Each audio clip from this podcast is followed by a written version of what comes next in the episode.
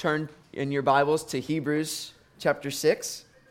That's where we will be today. We'll be in Hebrews chapter 6, starting in verse 9. Hebrews chapter 6, verse 9. And if you were church family, please stand with me for the reading of God's word.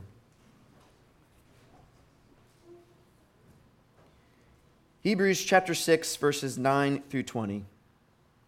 Though we speak in this way, yet in your case, beloved, we feel sure of better things, things that belong to salvation. For God is not unjust so as to overlook your work and the love that you have shown for his name in serving the saints, as you still do. And we desire each one of you to show the same earnestness, to have the full assurance of hope until the end, so that you may not be sluggish but imitators of those who through faith and patience inherit the promises. For when God made a promise to Abraham, since he had no one greater by whom to swear, he swore by himself, saying, Surely I will bless you and multiply you. And thus Abraham, having patiently waited, obtained the promise. For people swear by, the, by something greater than themselves, and in all their disputes, an oath is final for confirmation. So when God desired to show more convincingly to the heirs of the promise the unchangeable character of his purpose, he guaranteed it with an oath. So that by two unchangeable things, in which it is impossible for God to lie, we who have fled for refuge might have strong encouragement to hold fast to the hope set before us.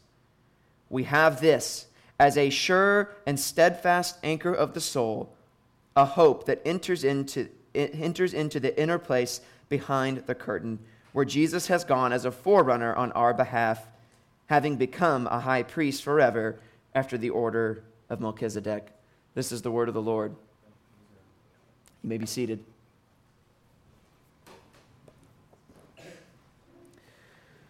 Well, this is a passage that I find to be very encouraging and refreshing today.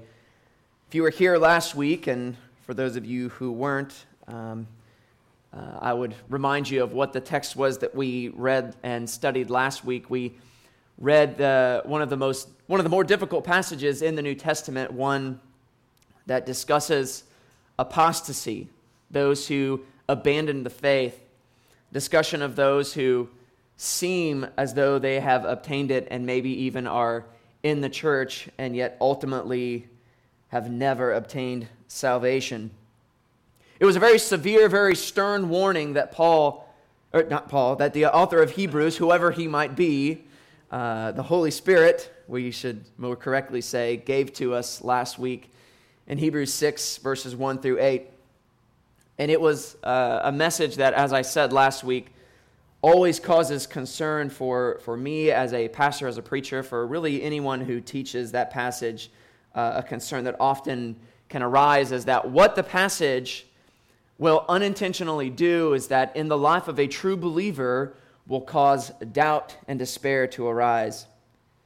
It seems the case that when certain believers hear a passage like the beginning of Hebrews chapter 6, what can arise in our hearts is a, a sense of questioning of, well, well, what if I am the one being discussed here? What if it is that I have not actually obtained the gospel, that I have not made it.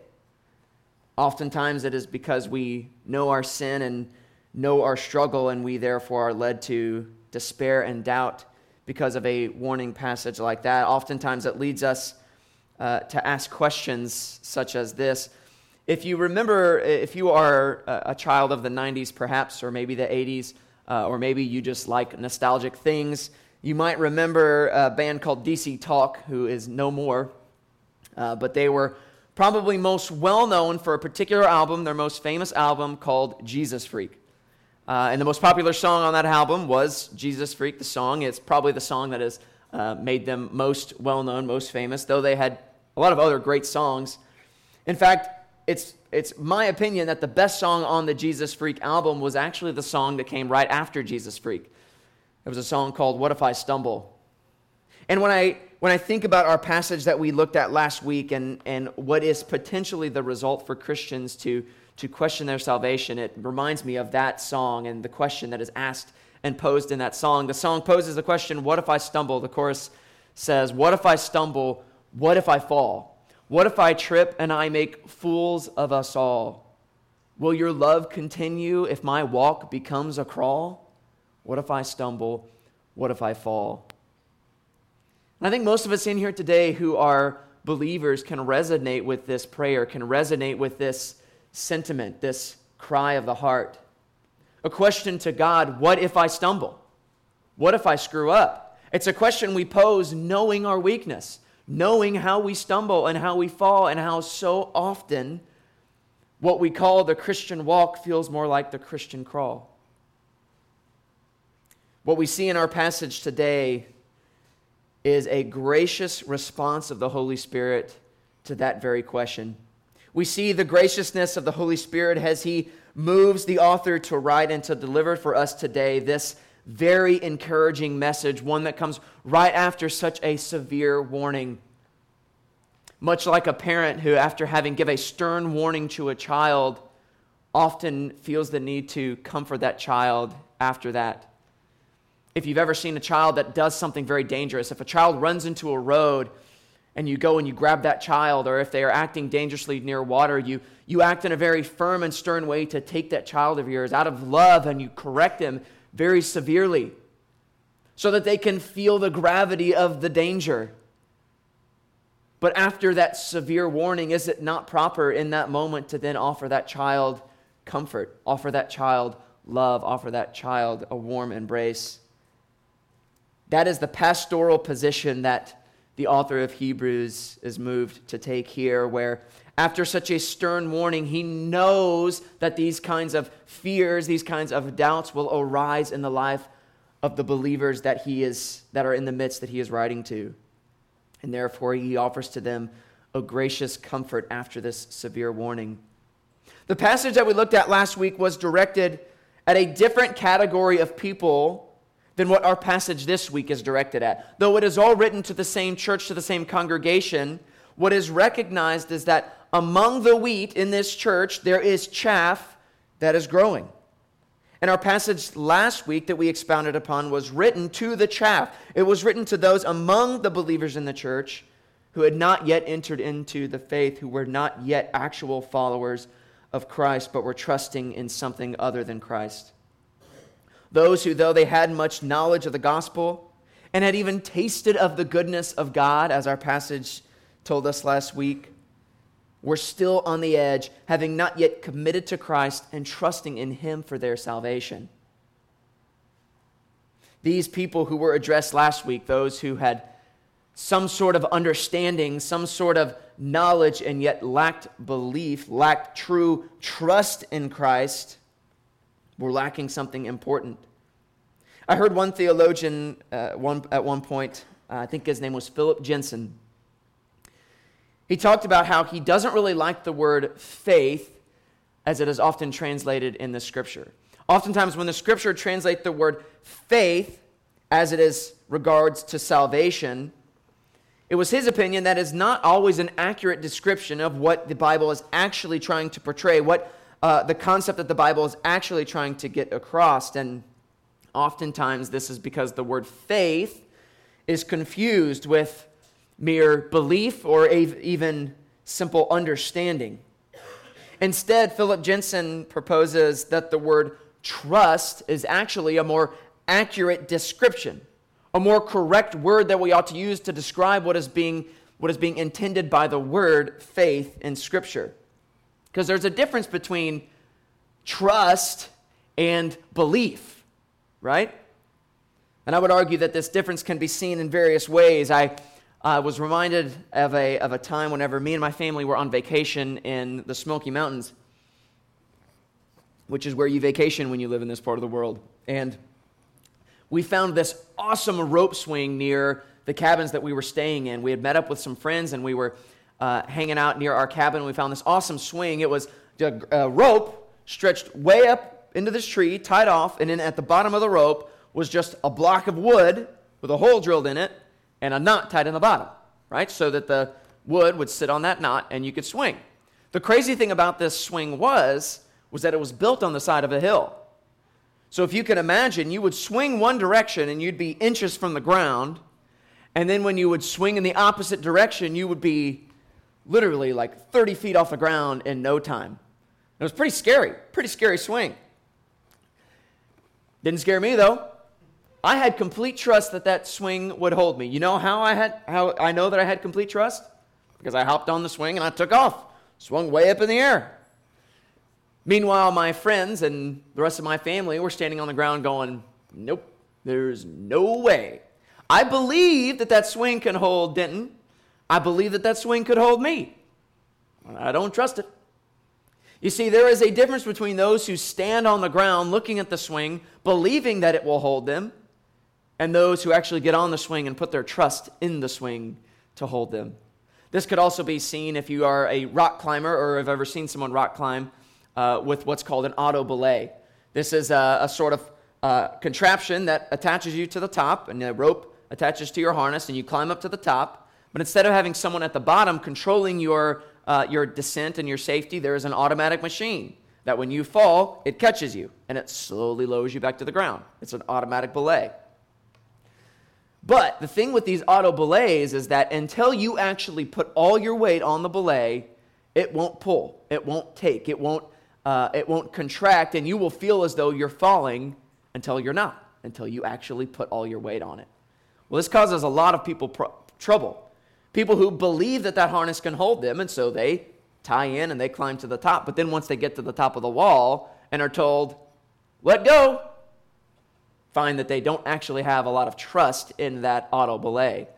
Uh, and there have been occasions where people have actually have to, had to be pushed off the wall in order to see that the belay will hold them. A very scary ordeal for a lot of people. We see then that there's a difference between belief and trust.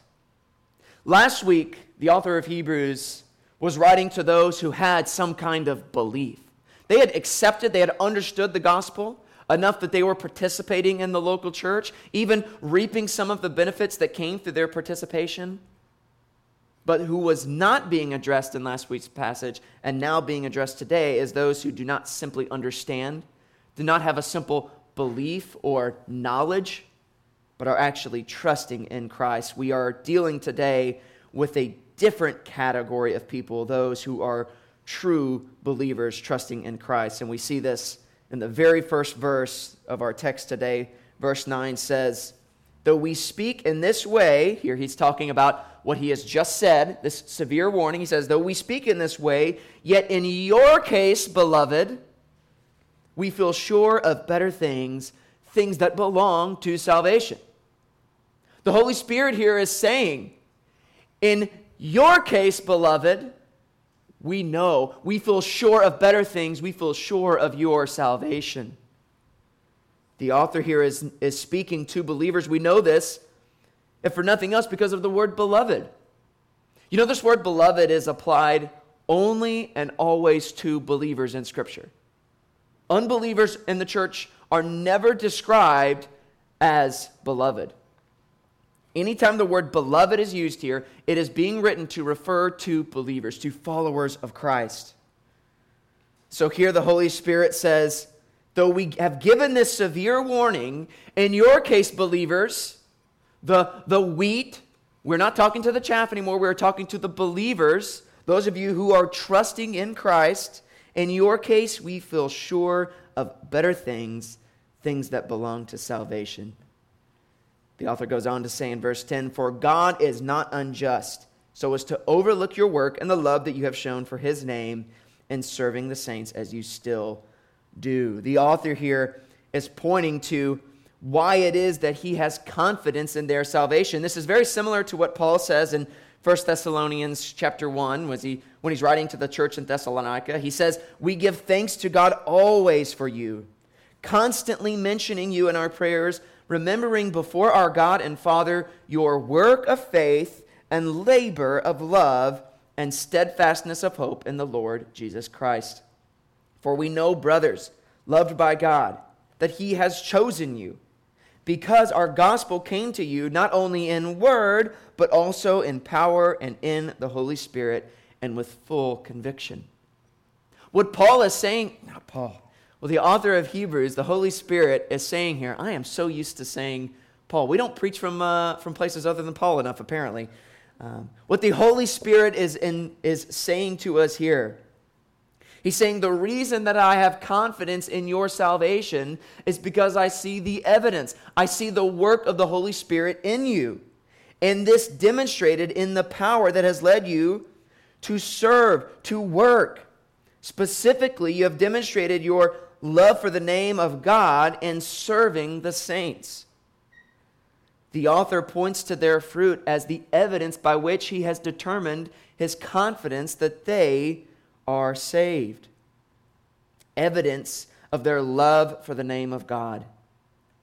We need to be sure that when we say this that we do not make works and deeds the basis of our confidence. Our confidence can only be found in Christ, as our text would lead us to believe.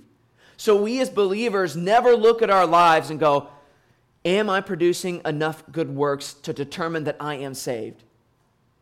If you're doing that, you're putting your confidence in the wrong place. You're putting your confidence in yourself rather than in Christ Jesus and his righteousness.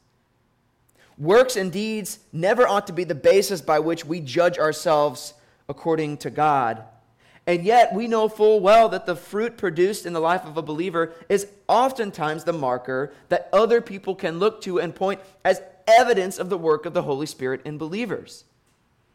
As John says in John, by this they will know that you are mine, how you love one another.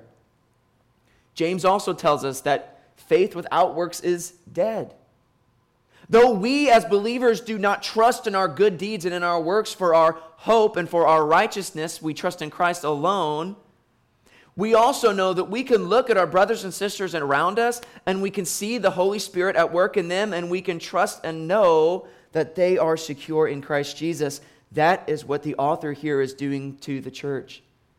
He is saying, I have hope. I have hope of better things. I am confident in better things, things concerning salvation for you, because I have seen the work of the Holy Spirit among you. And then verses 11 and 12 go on to tell us what it is that the Holy Spirit desires for all believers. He says, And we desire each one of you to show the same earnestness, to have the full assurance of hope until the end, so that you may not be sluggish, but imitators of those who through faith and patience inherit the promise. What is the Holy Spirit's desire for all believers? That they would have the same earnestness to have full assurance of hope until the end.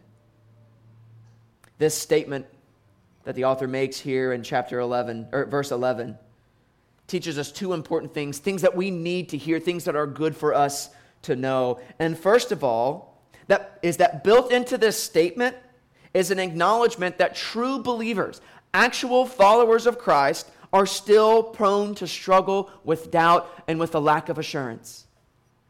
And the author would have us know that doubt and a lack of assurance does not exempt you from justification. You have not revoked your justification if you struggle to believe the truth that is revealed in it. Just as the man said in the Gospels, Lord, I believe, help my unbelief. We know that even true followers of Christ are prone to doubt, are prone to weakness, are prone to waver in their assurance. If you are a believer in here today, as most of us have, and you have struggled with assurance, you have struggled with doubt, know, brother, sister in Christ, that that has not exempted you from the righteousness of Christ. That your doubt has not mitigated your salvation, your justification, justification before God, more so than anything else that you could do.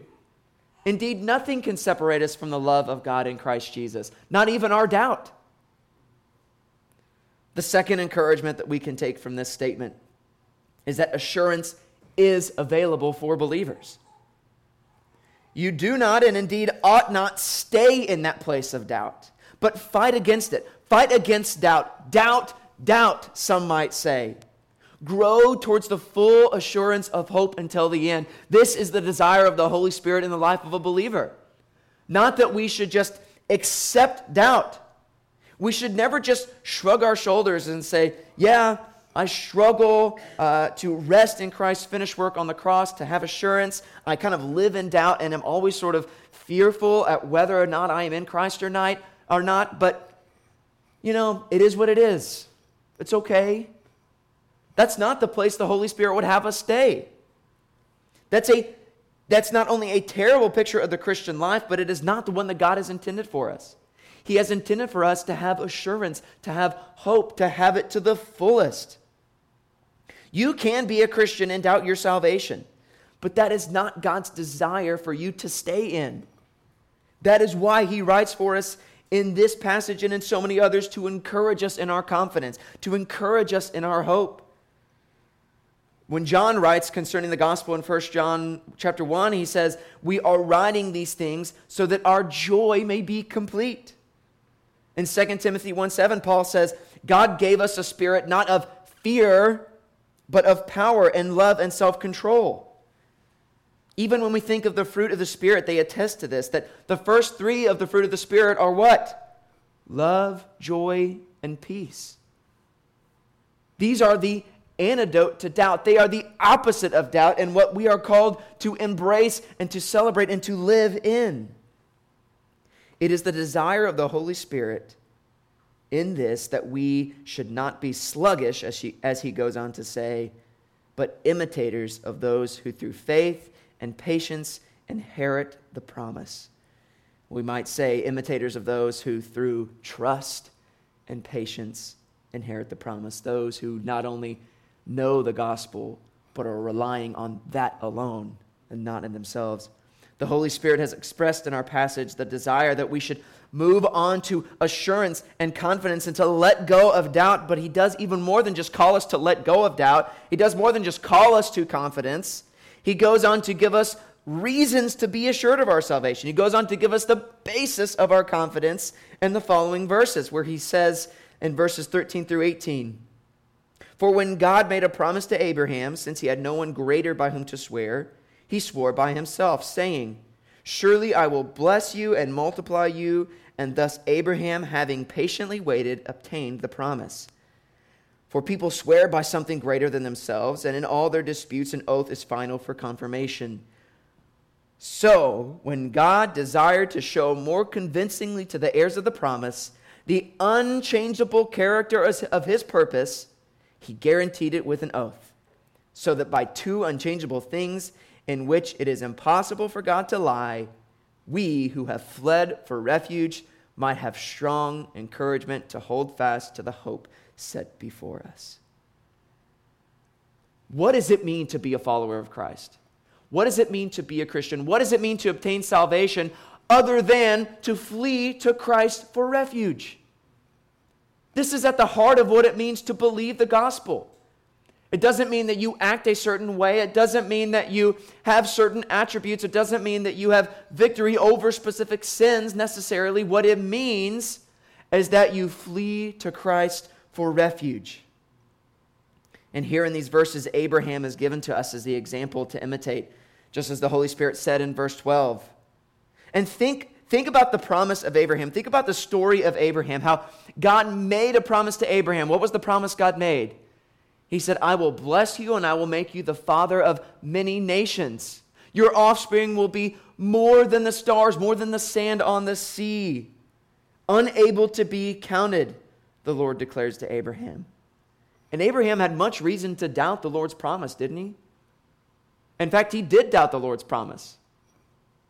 He had reason to doubt, namely, first and foremost, because right off the bat, what was the problem he ran into? His wife was old. Sarah, his wife, was 90 years old, was well past childbearing age. This is why when she heard the Lord say this, she laughed in her heart. She laughed, and Abraham doubted. And yet, what do we see? We see that God demonstrated his faithfulness to his promise to Abraham, so much so that even a dead womb was nothing to stop God and his promises. His promises could not be thwarted by anything, even the biological reality of a womb that was closed, of a 90 year old woman. And the implications become apparent for us then. When we look to Abraham and we see God's faithfulness to his promise to Abraham, it ought to cause us hope, recognizing that God and his purposes, as our texts tell us, is unchanging and unchangeable That the same God who was faithful to his promises to Abraham and to all those in the Old Testament is faithful to us today in his promise that he has made us in his son Jesus Christ. We see the example of Abraham, how he trusted God's promise and God was faithful to his promise. And we see the text declare to us so when God desired to show more convincingly to the heirs of the promise, that is, us, the unchangeable character of his purpose, he guaranteed it with an oath. The point of the author here is to, to direct our attention to the faithfulness of God and the fact that his faithfulness, as every other character and attribute of God, is unchanging. He is just as faithful today to his promises as he was then. Even though Abraham doubted and sinned and took matters into his own hands, as he slept with Hagar, Sarah's servant, in order to attempt to make the promise of God a reality, doubting, disbelieving that God was able to do it the way he said, and taking matters into his own hands was a demonstration of his doubt, of his lack of confidence.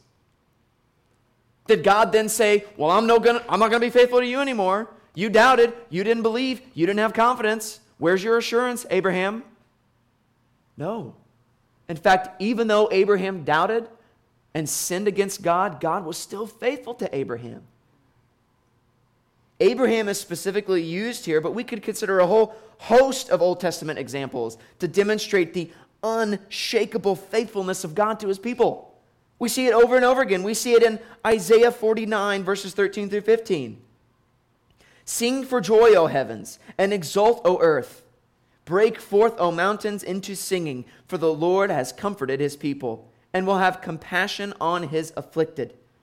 Verse 14 But Zion said, The Lord has forsaken me, the Lord has forgotten me. That is so often the cry of our hearts, is it not? We cry with the psalmists, Lord, how long are you going to forget me? How long, O Lord, will you withhold your hand from me? My God, my God, why have you forsaken me? This is a cry that has been heard throughout the history of redemption. But after this cry in verse 14, but Zion said, The Lord has forsaken me, my Lord has forgotten me, comes this declaration in verse 15 of Isaiah 49. Can a woman forget her nursing child, that she should have no compassion on the son of her womb? Even these may forget, yet I will not forget you. What an encouraging word that is.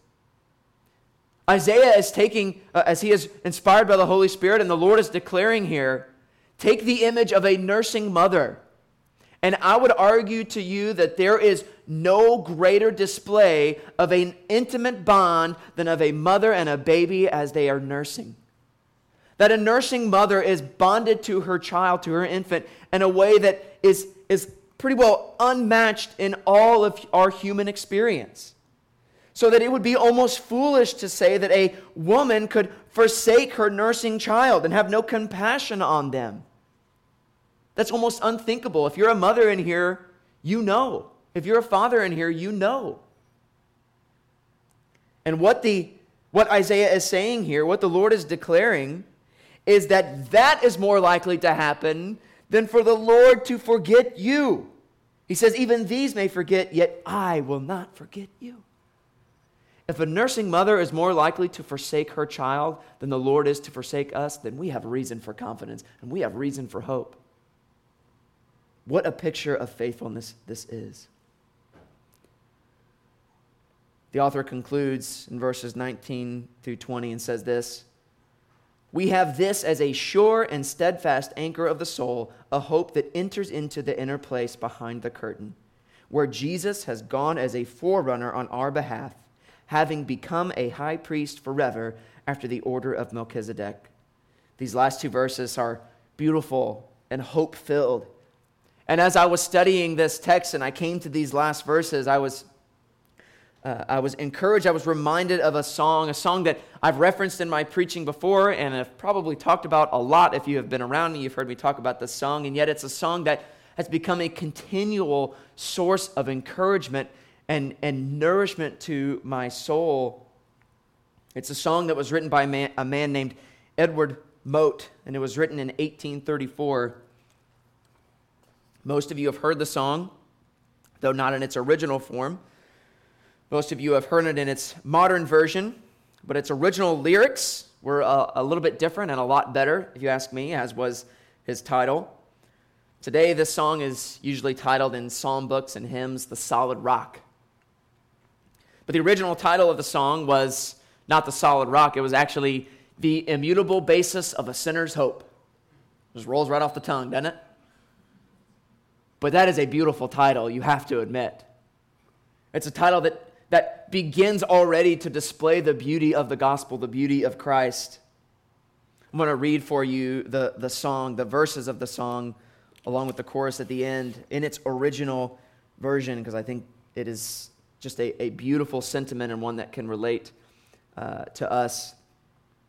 Edward Mote writes this Nor earth nor hell my soul can move. I rest upon unchanging love. I dare not trust the sweetest frame, but wholly lean on Jesus' name. My hope is built on nothing less than Jesus' blood and righteousness. Midst all the hell I feel within, on his completed work I lean. When darkness veils his lovely face, I rest upon unchanging grace. In every rough and stormy gale, my anchor holds within the veil. His oath, his covenant, and his blood supports me in the sinking flood. When all around my soul gives way, he then is all my hope and stay. I trust his righteous character, his counsel, promise, and his power, his honor and his names at stake to save me from the burning lake. When I shall launch in worlds unseen, oh, may I then be found in him, dressed in his righteousness alone. Faultless I stand before the throne. On Christ, the solid rock, I stand. All other ground is sinking sand. All other ground is sinking sand. What a beautiful declaration of the immutable basis of the sinner's hope. Christ, our solid rock. This song beautifully portrays these verses and what they declare to us that Jesus Christ is our sure and steady anchor, as we sang previously, the source of hope for believers because he has entered into the most holy place and serves as our high priest, mediating for us.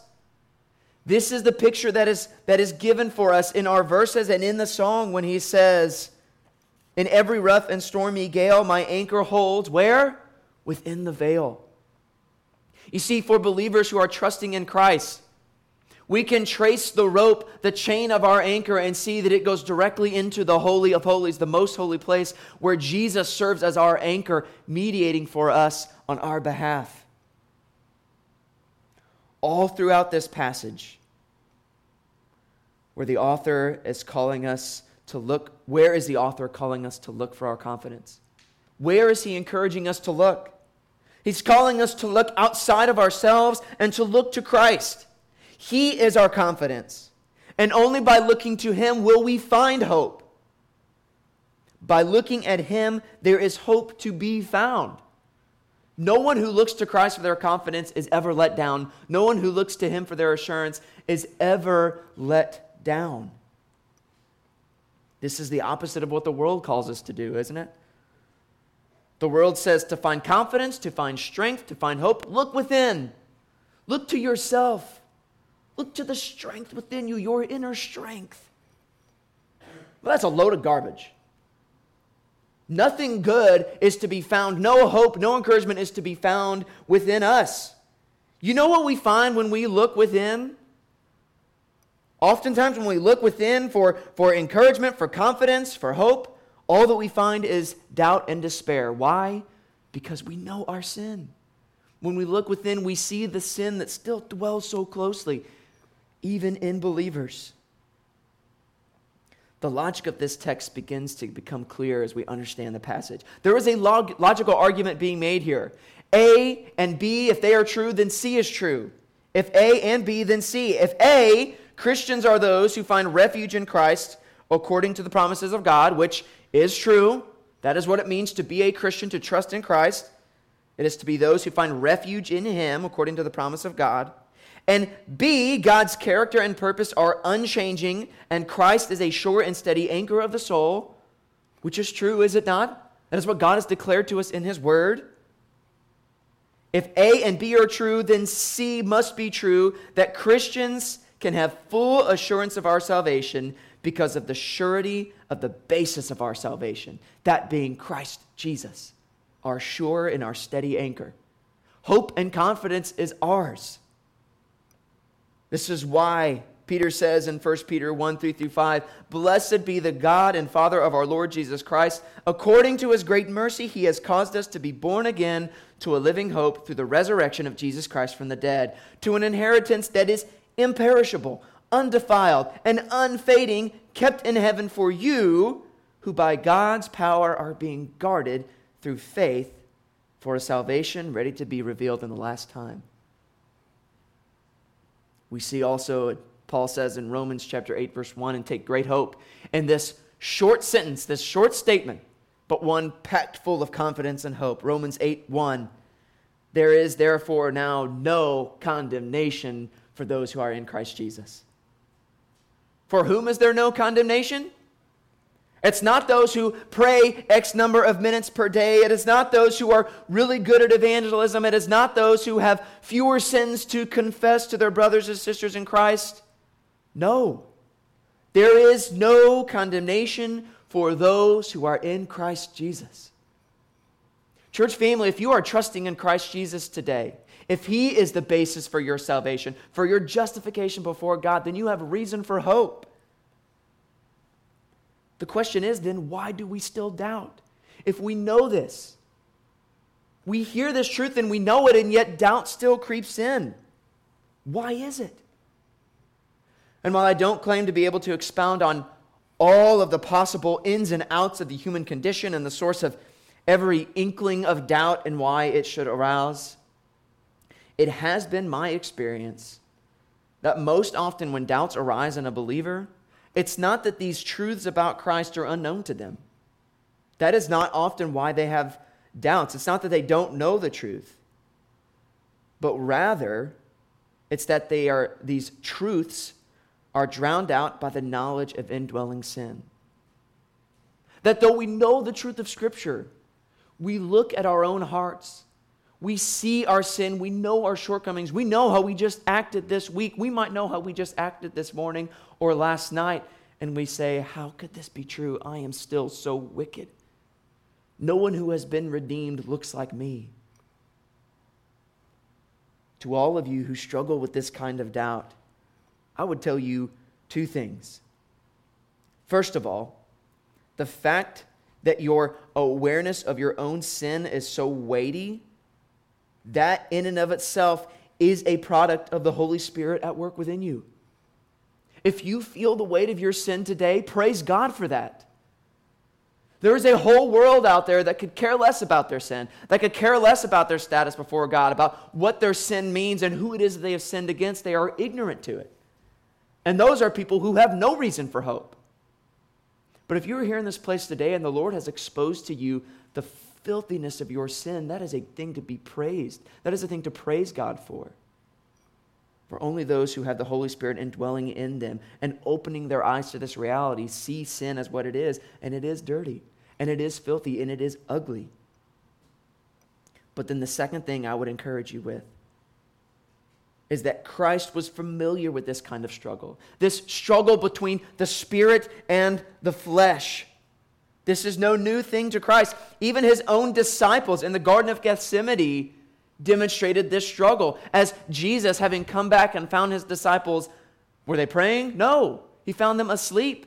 And he said, Come on, wake up. I want you to pray with me. Can you not just stay awake and pray with me as I have asked you to do? Pray for me. But Jesus knowing the human condition, knowing these, his disciples, and the struggle that they were up against, says this The spirit indeed is willing, but the flesh is weak. Let me encourage you today, Christian. Do not let the weakness of your flesh blind you to the sweetness of the gospel. The sweetness of the gospel is made ever more sweet the more we understand our guilt before God.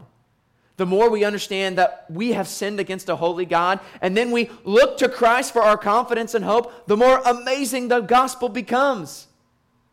That even I, in my doubt, in my weakness, in my sin, have been chosen by God, adopted, and made new.